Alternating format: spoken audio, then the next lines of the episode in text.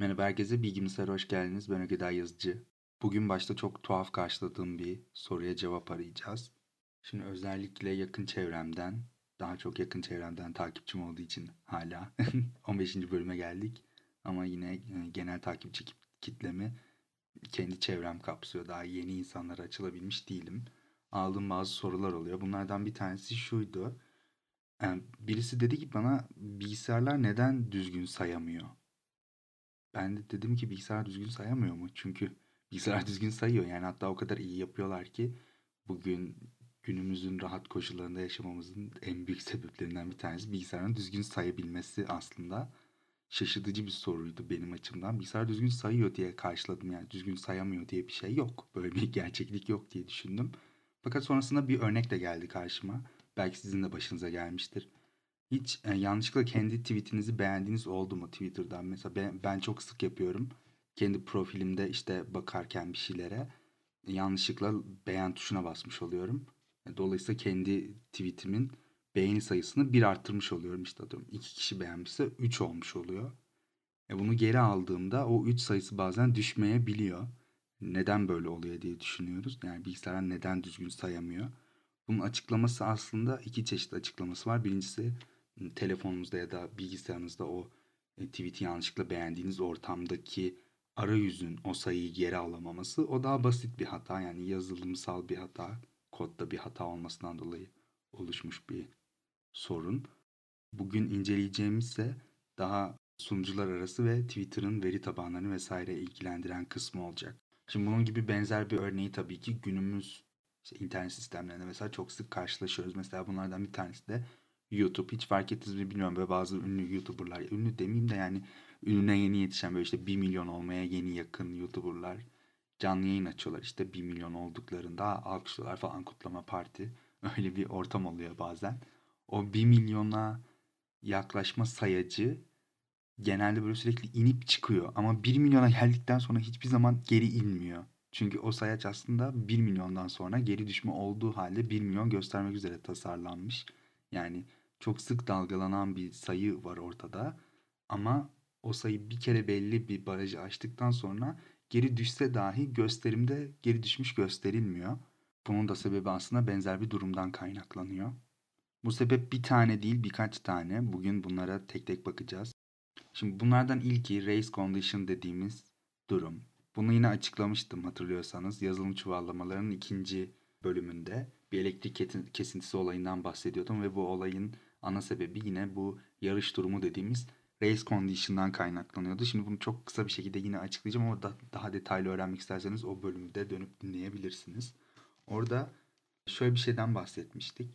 Diyelim ki ortak bir değerimiz olsun. Birden fazla bilgisayarın ya da tek bir bilgisayarın birden fazla işlem yükünde değiştirmesi gerektiği bir değerimiz olsun ortada. Bu durumda işte tweet'in like sayısını ele alalım biz. Diyelim ki tweet'in like sayısı on beş ve Twitter sunucusuna bu like sayısının on altıya çıkarıldığına dair, yani bir beğeni geldiğine dair bir istek gönderilmiş olsun. Dolayısıyla bilgisayarın şöyle bir hesaplama yapması lazım. on beş, bir like daha ekle, on altı. Fakat bu işlem sürerken, yani on beş sayısına bir eklenirken aynı anda başka bir istek daha gelirse, yani on beş sayısına bir istek daha gelirse tekrar bir like aldığına dair bu durumda beklememiz gereken sonuç on yedi olur. Fakat bir önceki işlem sonuçlanmadan bir diğeri başladığı için o anki değeri on beş olarak görecek ve sonuçta her iki işlemin sonucunda da o değerin yerine yazılacak olan sayı on altı olacak. Böylece ne olmuş oldu? Biz bir like'ı kaybettik. Şimdi bunun aslında bir çözümü var. Bu da şu şekilde gerçekleşiyor. Yapılan her işlemi bir sıraya koyuyorsunuz. Yani bir işlem bitmeden bir diğerinin başlamasına izin vermiyorsunuz. Bu da aslında çoklu iş yapısını engellemekten geçiyor. Bunu çok hızlı bir şekilde aynı anda satılan ürünlerde genelde e-ticaret siteleri uyguluyorlar. Mesela hiç denk geldiniz mi bilmiyorum ama çok hızlı bir şekilde bileti tükenen bir etkinliğe satın almak istediğinizde mesela Biletix'te sizi ya bir sıraya koyuyor. Diyor ki şu an bir sıradasınız ve beş dakika sonra satın alma işlemi size açılacak. Oradan devam edebilirsiniz. Çünkü aynı anda bütün biletlerin satılması, aynı anda bilet sayısının üzerine yanlış şeyler yazılabilmesi anlamına da geliyor. Dolayısıyla sizi bir sıraya koyuyorlar. Ya da siz bileti satın alma ekranına gelip e, almak istediğiniz miktarı seçtikten sonra size bir limit koyuyor. Diyor ki beş dakikan var. beş dakika içinde bilet satın alma işlemini tamamlaman lazım. Yoksa senin bu ekrandan atacağım ve baştan başlamak zorunda kalacaksın. Size yani bir yine aslında teknik olarak bir sıraya almış oluyor ve size beş dakika ayırıyor. Fakat bu tarz bir durum düzgün işlenmemişse, güzel tasarlanmamışsa sistem, bu dediğimiz yarış hatası, yarış durumu hatasına sebep olabiliyor ve karışıklıklara sebep olabiliyor. Bu bilgisayarın sayamama ihtimallerinden bir tanesi buydu. Bir diğerine geçecek olursak, o da İngilizcesi eventual consistency diye geçen bir kavram. Bunu da Türkçe'ye ben net bir Türkçe karşılığını bulamadım ama şu şekilde çevireceğim size.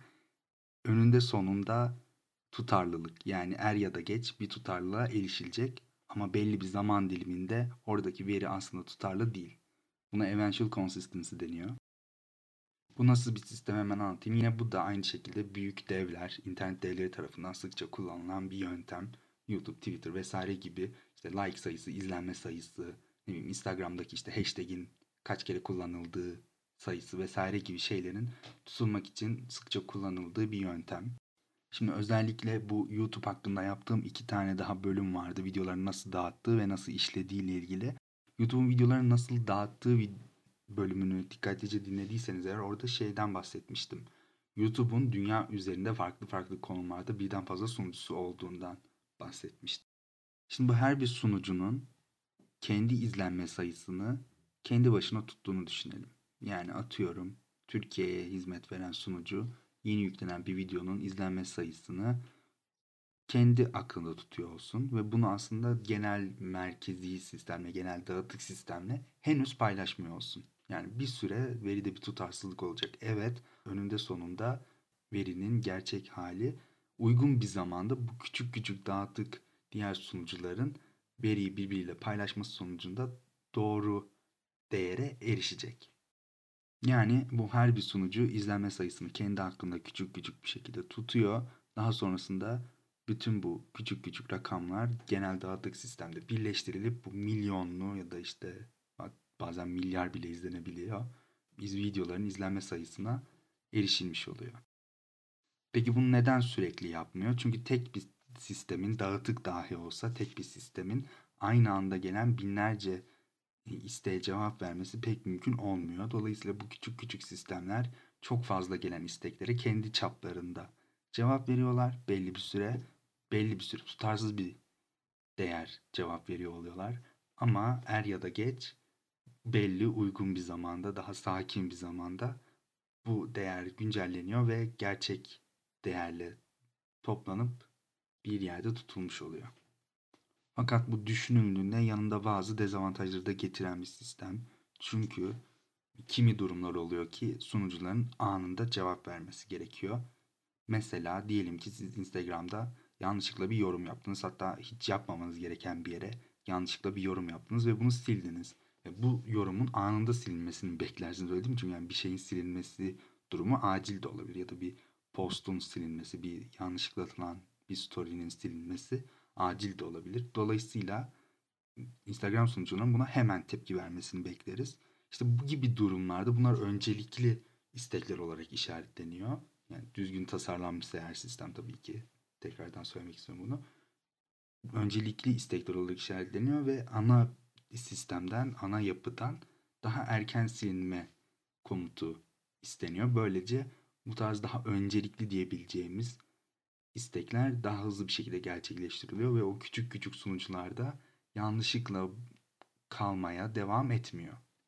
Böylece bu olaya sebebiyet verebilecek olan ikinci durumu da özetlemiş olduk. Şimdi gelelim üçüncü ve son duruma. Son olmayabilir tabii ki, bu tarz bir durumun gerçekleşmesinin çok daha farklı sebepleri olabilir ama ben web teknolojileri üstünden ilerlediğim için şu ana kadar yani o konu hakkında bilinen üçüncüyü konuşacağım. Bu da caching diye adlandırılan bir sistem. Ne yazık ki tam olarak bir Türkçe karşılığı yok. Aslında açılışta yönelttiğim yanlışlıkla bir tweet'i beğenip geri almada sayının düşmemesi olayının sebebi bu. Yani asıl sorumuza cevap verecek olan asıl durum bu. Şimdi sizden çok saçma bir istekte bulunacağım, farkındayım.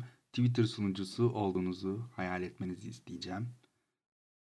Aslında düşünüldüğünde çok zor bir görev. Yani bir makine için tabii ki değil. Ama yaptığı işleri sizin yaptığınızı yaptığınızı düşüneceğiz şimdi. Dolayısıyla ne kadar zor olduğunu anlayacaksınız. Twitter'da her saniyede büyük ihtimalle binlerce kişi ana sayfaya giriyor ve hatta bunun için yani mobil kısmını atalım, yani mobilden girenleri bir kenara atalım, şimdi yokmuşlar gibi davranalım, sadece webden girenleri varsayalım. Yani bir web tarayıcısından twitter nokta com'a giren insan sayısını düşünelim.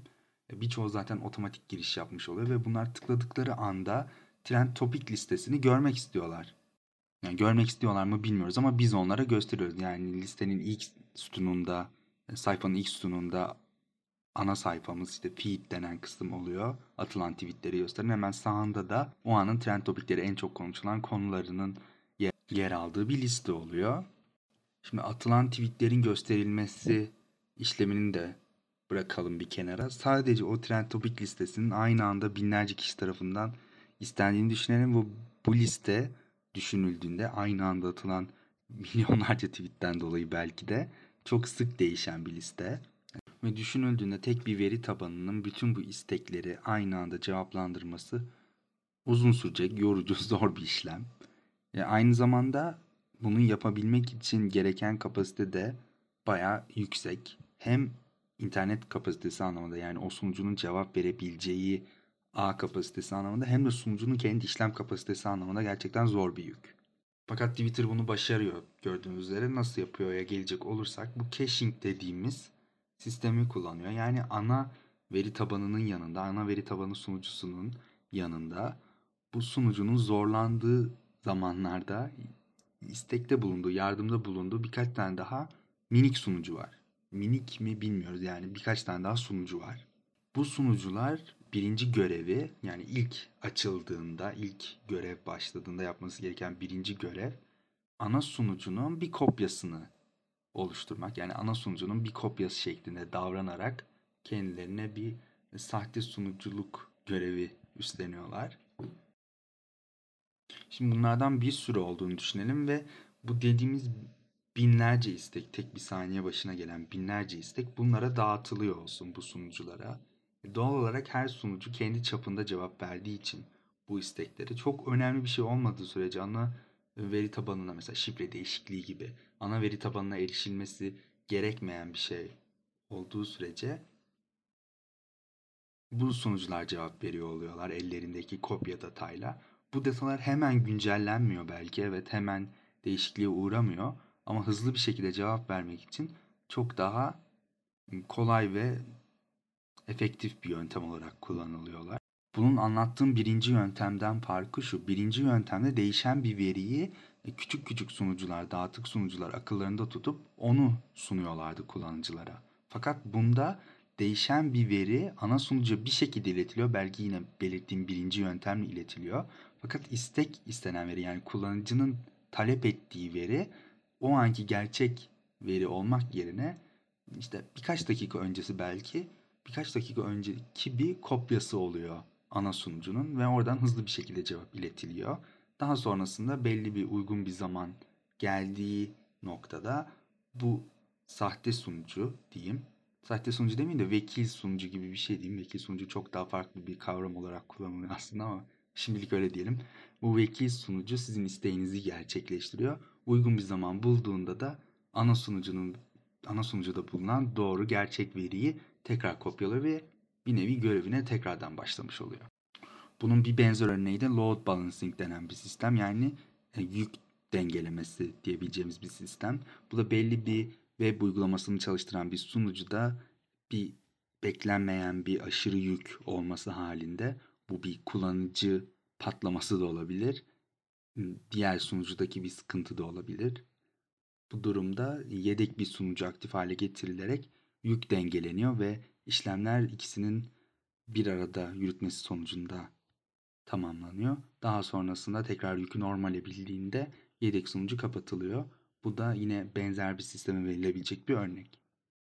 Evet, bugünlük de bu kadardı. Yani aslında düşündüğümüzde bilgisayarlar sayım işlemini gayet güzel yapıyorlar. Tek başlarına güzel bir şekilde yapıyorlar. Bugün hepimiz bilgisayarımızda Excel kullanıyoruz. Gayet başarılılar bu konuda görüldüğü üzere. Ama bu dağıtık sistemlerde, birden fazla bilgisayarın tek bir şeyi bir arada saymaya çalıştığı sistemlerde bu iş biraz karışabiliyor. Bunları da önlemek için bu tarz güzel teknolojiler oluşturulmuş.